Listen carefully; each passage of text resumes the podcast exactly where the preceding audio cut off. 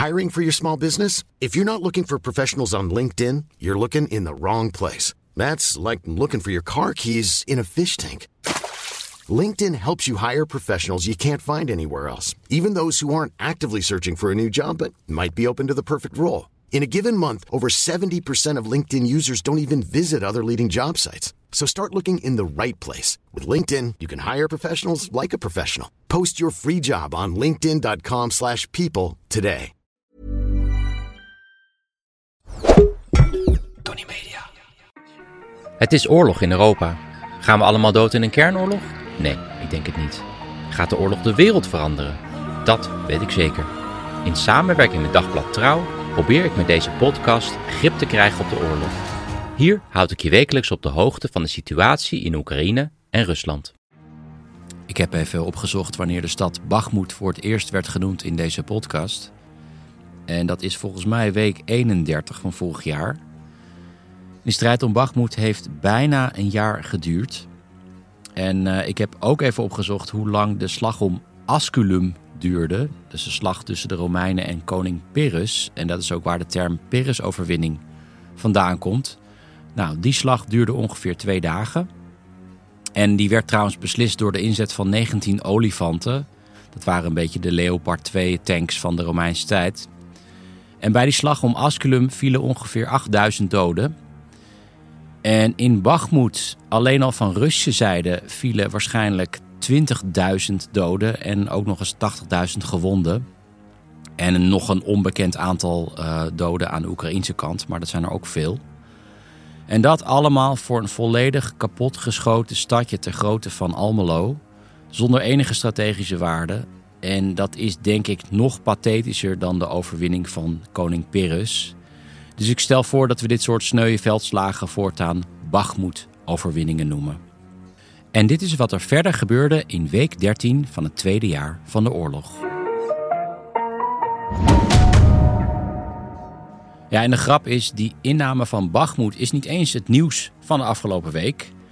Want net als je denkt dat je alle gekke dingen wel hebt zien gebeuren in deze krankzinnige oorlog, gebeurt er dit. Gisteren, een groep militairen trekken uit Oekraïne de grens over naar Rusland en bezetten een deel van Rusland. Dat ging vrij gemakkelijk ook, met twee tanks en twee panzervoertuigen. Er zijn camerabeelden ook uh, te zien op de grens. Zie je ze rustig de grens overtuffen. En um, bij het inspreken van de podcast is dit nog steeds betwist gebied. Dus het is niet duidelijk of het uh, alweer in handen is van de Russen of nog steeds wordt bezet door ja, de mensen uit Oekraïne. Wie dat zijn, daar ga ik het zo over hebben. Uh, de gouverneur Gladkov van Belgorod aan de Russische zijde dus, die raadt bewoners aan om voorlopig nog niet terug te komen naar hun dorpen. En we moeten echt terug naar de Tweede Wereldoorlog, dat het de laatste keer is dat Rusland werd binnengevallen. Die aanval werd uitgevoerd door ja, twee groeperingen. Eén het Russische Vrijwilligerkorps en het Vrije Ruslandlegioen. Nou, ik besteedde in week 2 van dit jaar al aandacht aan het Russische Vrijwilligerkorps. Toen hadden ze kort een Russisch dorp ingenomen. Al was dat een actie ter plekke. Ze waren toen niet de grens overgestoken, zoals gisteren. En ik ga in die podcast, week 2 dus, kan je altijd even terugluisteren, ook in op de neo-nazi-achtergrond van een aantal van deze mannen. Want zij willen niet alleen Poetin verdrijven uit Rusland, maar ook alle ja, etnische, uh, niet-Russische volkeren in Rusland. En dat zijn er best veel.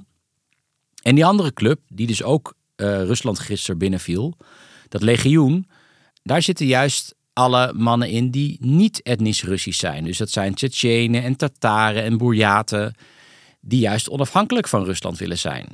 En dat is dus best awkward, want je hebt aan de ene kant dus racisten en aan de andere kant de mensen die ze discrimineren en die vechten dus zij aan zij tegen Poetin. Een van die woordvoerders gisteren van dat uh, vrijwilligerskoor, dat is gewoon een openlijke natie. Hij zegt dat hij een bewonderaar is van Hitler en van Andreas Breivik in Noorwegen. Hij runt de zogenaamde Wotan-jugend. Nou, dan weet je het wel.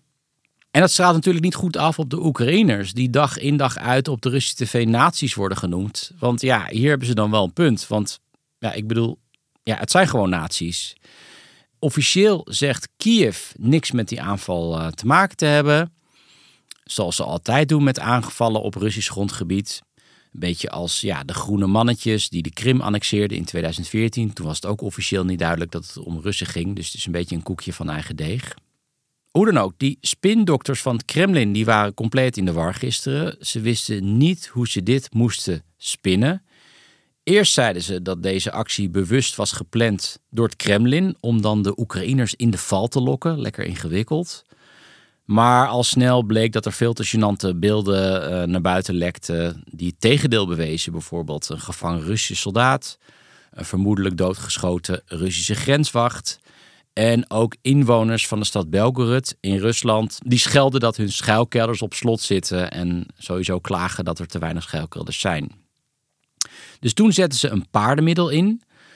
Want ze shopten een foto van een brand bij het Pentagon. Gewoon compleet verzonnen. Plaatsen dat op de socials om wat af te leiden. En dat werd meteen gedeeld door alle Russische desinformatiekanalen op Twitter.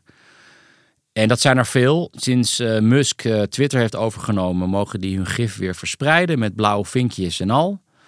Maar ook dat was niet genoeg. Vervolgens probeerden ze te downplayen. Ze noemden de actie uh, ja, een actie van een groep saboteurs. Maar dat nieuws verdween maar niet, want steeds meer mensen zagen daar de ernst van in. En het einde van de dag werd dit grensgebied bestempeld als antiterroristische zone.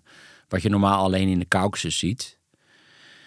Ja, en het doel van deze inval is denk ik dat Poetin nu gedwongen is om een grens van 1900 kilometer, de grens tussen Oekraïne en Rusland, beter te verdedigen. Want het is natuurlijk best gênant dat je met twee tanks en twee panzervoertuigen een land als Rusland zomaar kan binnenvallen. En in dat grensgebied zijn wel verdedigingswerken aangelegd, maar die waren dus kennelijk onderbemand. En om blamages te voorkomen zal Poetin dus duizenden militairen uit moeten trekken om langs die grens te patrouilleren. En dat zijn weer duizenden mannen die niet kunnen gaan vechten in Oekraïne. Wat natuurlijk in het voordeel van de Oekraïners is. Als die hun lang verwachte tegenoffensief beginnen. En dat laat nog een beetje op zich wachten. Al wordt er rond Bakhmut nog steeds volop gevochten. Ze proberen de Oekraïnse stad nu nog steeds te omsingelen. En ze hebben nog best een kans, want de militairen van Wagner hebben zich intussen teruggetrokken en die zijn vervangen door het minder sterke Russische leger. Gaan we door naar de Russische media.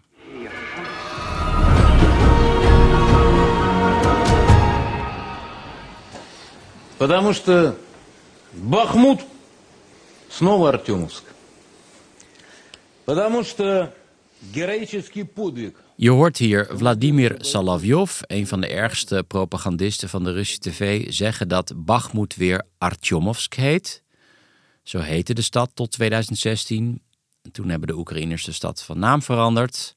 Ze veranderden toen in de oorspronkelijke Oekraïnse naam. En opvallend is dat bij zijn monoloog geen beelden worden getoond van de stad. Want ja, het is ook onmogelijk om een plek te vinden in Bakhmut die niet kapotgeschoten is. Maar alsnog werd op de Russische tv de overwinning vergeleken met de inname van Berlijn in 1945. En werd ook op kaarten duidelijk gemaakt dat met de inname van Bakhmut nou gewoon een fluitje van een cent was om vervolgens heel Donetsk in te nemen. Wat zeg ik? Ze konden zo doorstoten naar Kiev. waarom daar stoppen? Gewoon door naar Londen of New York of nou, misschien zelfs Nieuw-Zeeland. En uh, die Salavjov is interessant, want die heeft het in zijn shows regelmatig over de aardsvijand de Verenigde Staten natuurlijk. En dat de Russen daar maar gauw een kernbom op moeten gooien.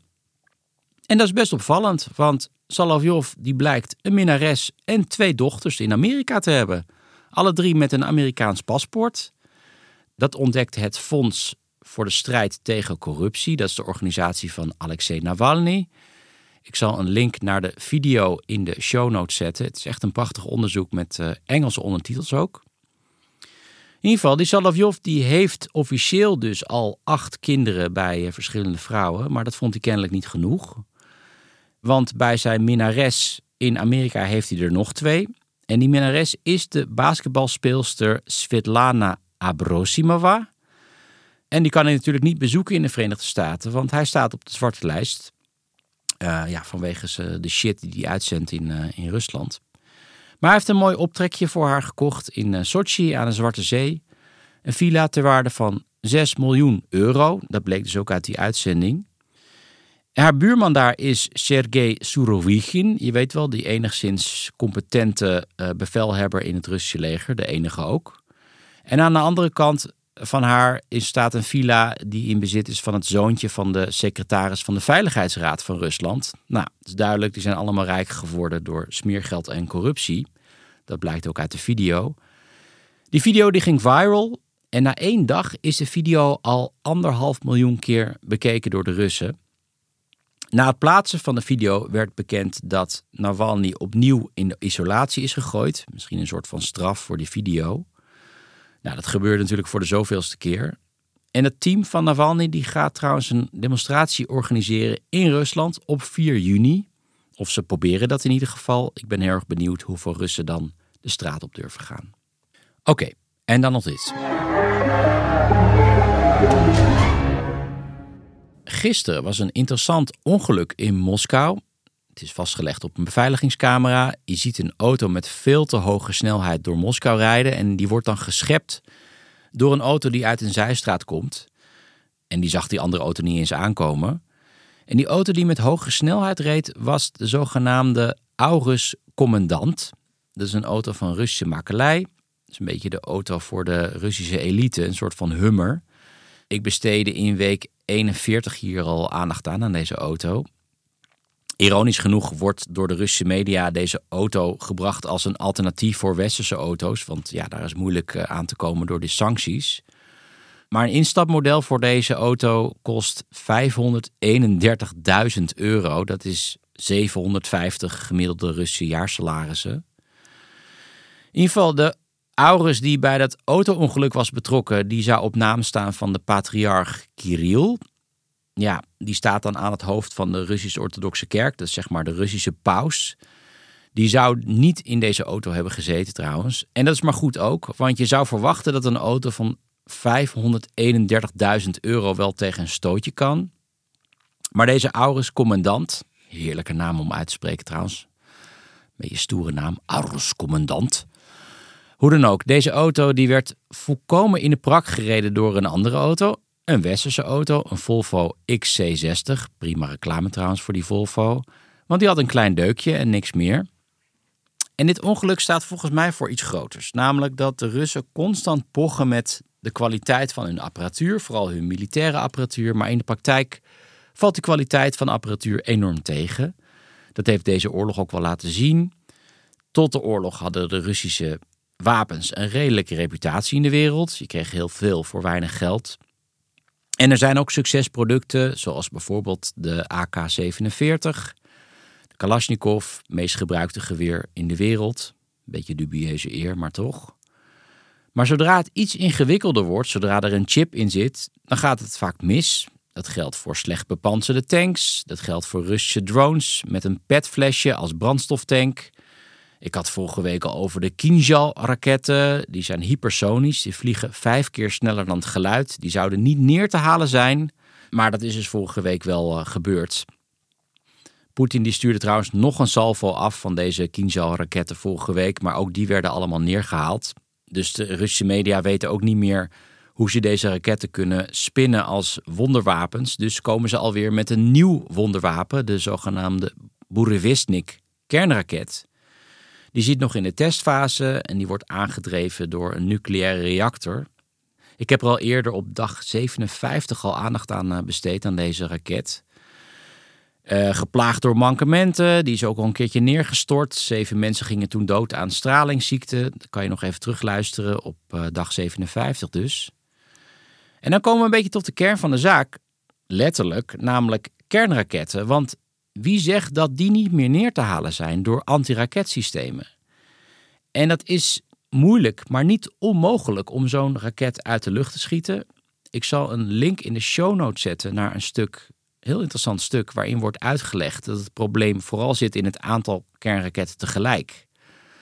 Uh, maar dat een enkele kernraket ook gewoon neer te halen is door uh, westerse machten. Maar wie zegt nou überhaupt dat ze opstijgen? Want waarom zou alles daar wel tip-top werken als alle andere takken van het Russische leger geplaagd zijn door corruptie uh, en helemaal dat de boel daar helemaal uit elkaar valt? Het is eigenlijk een beetje het laatste dreigmiddel dat de Russen hebben, maar werkt dat allemaal wel? Hoe dan ook, Poetin gaat de oorlog niet winnen met een of ander wonderwapen. Dat is nu wel duidelijk. En het enige wat de Russen kunnen is terrein veroveren door het helemaal plat te bombarderen. Zoals ze eerder ook al deden in Mariupol. En daarvoor in Aleppo. En weer daarvoor in Grozny. En nu ook in Bakhmut.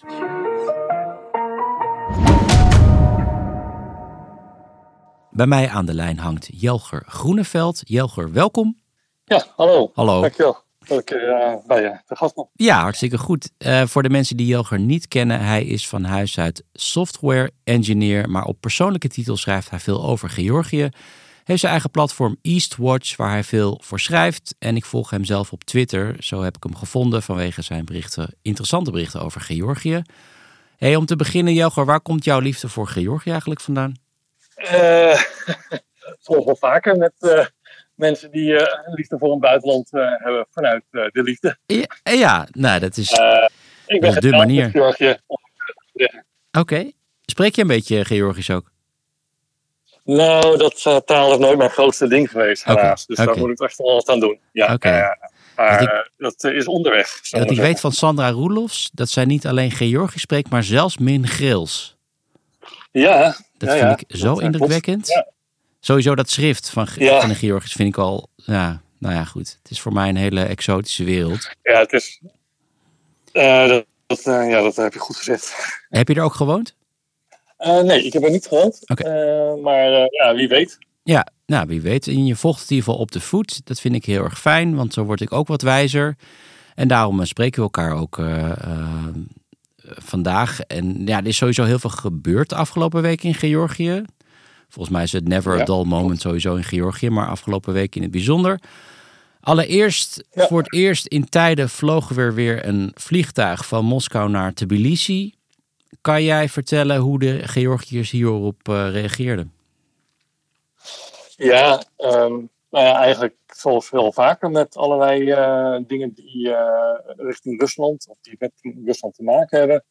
Behoorlijk eh, emotioneel, eh, sentimenteel en eh, nou ja, erg, nou ja, eigenlijk ook wel boos in dit geval. Ja, want het ging er behoorlijk heftig aan toe volgens mij in die demonstraties, toch?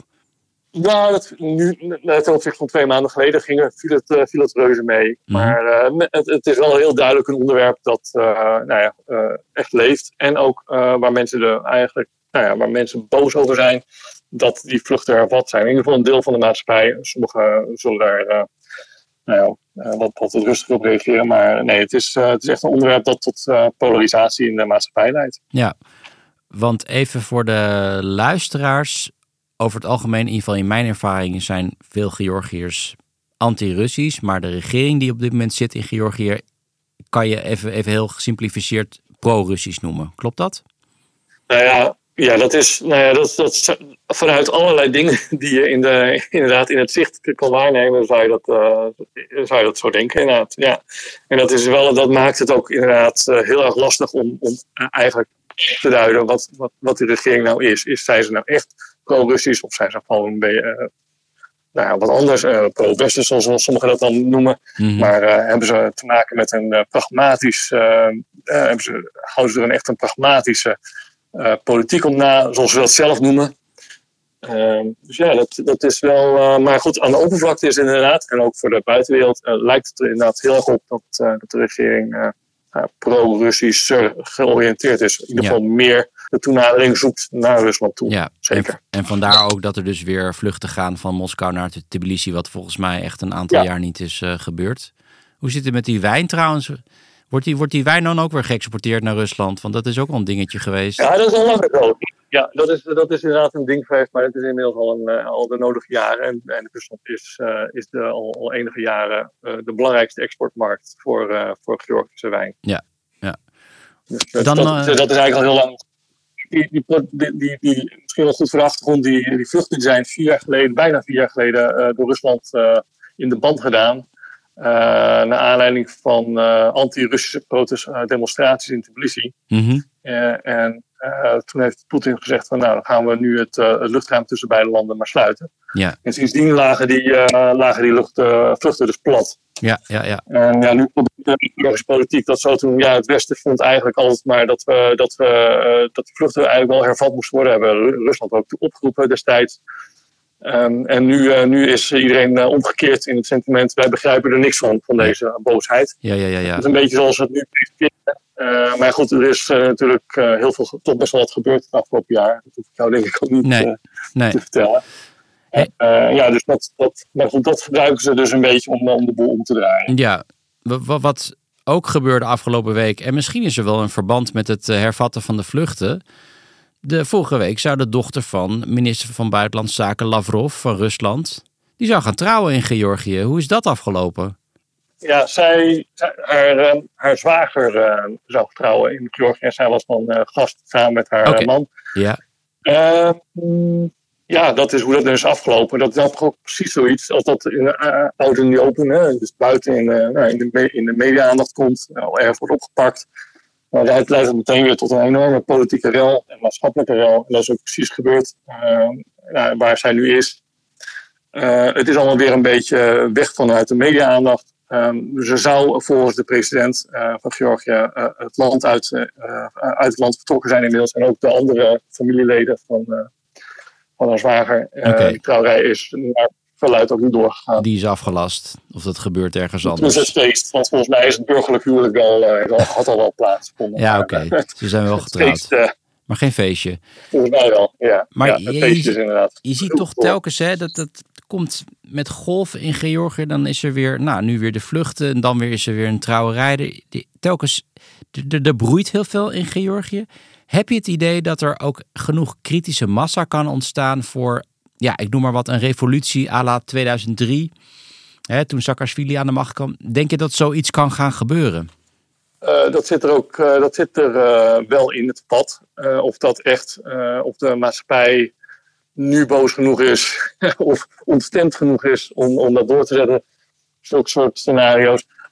Hoe dan ook. ehm, eh, wat we twee maanden geleden hebben gezien, hè, twee maanden geleden waren er ook een hoop eh, echt grote protesten die een paar dagen lang duurden naar aanleiding van een wet die leek op de Russische wet Ja. over ehm, eh, maatschappelijke organisaties, de NGO's, om die als een eh, buitenlandse agent te labelen op het moment dat ze meer dan een bepaald percentage aan buitenlandse fondsen kregen. Zoals je ook in Rusland hebt, Met spoed, die wet.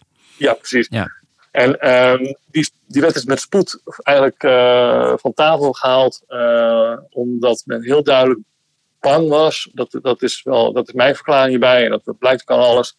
Ehm, dat, dat inderdaad zo'n revolutionair scenario, daar waren ze heel erg bang voor eigenlijk. En dat is ook waarom dat zo snel van tafel is gehaald. Hmm. Ehm, dus, ja, dus, dus ja, dat is zeker een angst die in ieder geval in, eh, in politiek Georgië leeft. Het hangt in de lucht. Tenminste bij de regeringspartij. Eh, Ja. houdt in de lucht. Ja, absoluut. Nou, we blijven Georgië in de gaten houden. Fijn dat jij voor ons ook eh eh, Georgië in de gaten houdt. Jelger, dank voor het gesprek.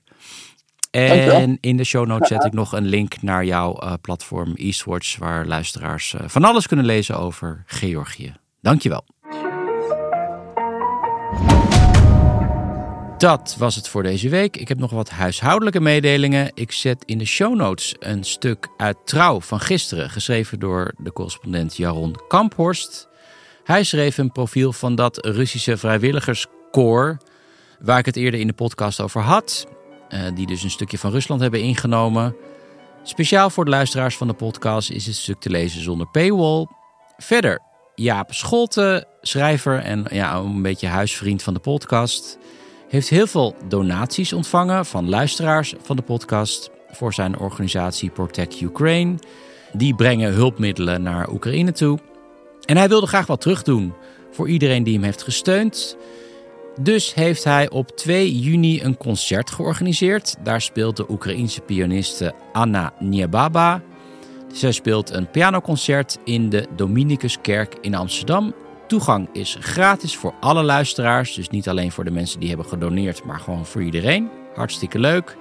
Anna is een 18-jarig talent, oorspronkelijk afkomstig uit Donetsk. In 2014 naar Kiev gevlucht. Want ja, die oorlog was toen ook al aan de gang natuurlijk. Totdat de Russen vorig jaar daar bezig waren met de invasie. En toen is ze opnieuw gevlucht, nu naar Nederland. Dat concert begint om 7 uur 's avonds, maar om 6 uur 's avonds staat Jaap al klaar met Hongaarse champagne voor wie wil. Nou, ik ben er ook bij, denk ik. Moet nog even een oppas regelen. Alleen al vanwege die Hongaarse champagne. Hoe zou dat smaken? Uh, dat evenement, ja, wat ik zei, is dus open voor alle luisteraars. Um, maar het is natuurlijk altijd sympathiek om wat over te maken aan Protect Ukraine. Het is echt een hele goede club. Ik zet hoe dan ook een link naar het evenement in de show notes. We gaan eruit met muziek van Anna als voorproefje. Ik ben er weer volgende week. Tot dan.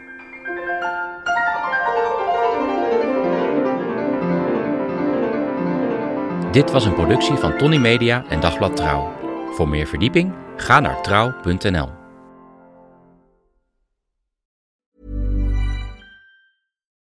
Ik heb geen idee waar je naar geluisterd hebt, maar misschien een goede tip om nog meer tijd te vermorsen. Luister eens een keer naar de Snopcast, waarin ik, Jort Kelder en mijn goede vriend Ivo van Rechteren Altena alles bespreken wat het leven draaglijk maakt zonder enig praktisch nut. Met uiterst overbodige snobjecten als ja, een machientje om je tandpasta uit te rollen, een ski natuurlijk van Bentley of een Kashmir springtouw. Jazeker, de Snopcast, omdat je het waard bent.